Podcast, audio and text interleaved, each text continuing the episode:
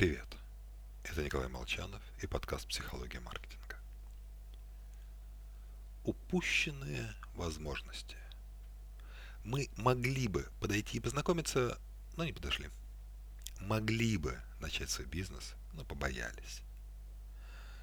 Такого рода мысли заставляют людей ворочаться сбоку на бок и прогоняют сон.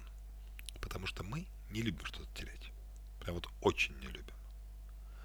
Скажите, вы поставите на кон сто тысяч рублей, если можете выиграть столько же с пятидесятипроцентной вероятностью? Скорее всего, нет. Потеря значительно сильнее бьет по нам, чем шанс получить то же самое. Поэтому выгоды должны перевешивать в два-три раза, а иногда еще больше. К примеру, Калифорнийский университет исследовал различные призывы к экономии электроэнергии. Одним домовладельцам сказали, что предлагаемые меры сэкономят по пятьдесят центов, другим, что отказ от этих мер приведет к ежедневной потере в пятьдесят центов. И во второй группе экономить энергию стали в три раза чаще.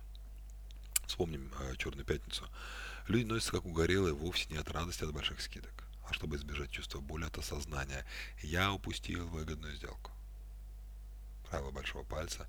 Вместо «воспользуйтесь возможностью» пишите «не упустите возможность».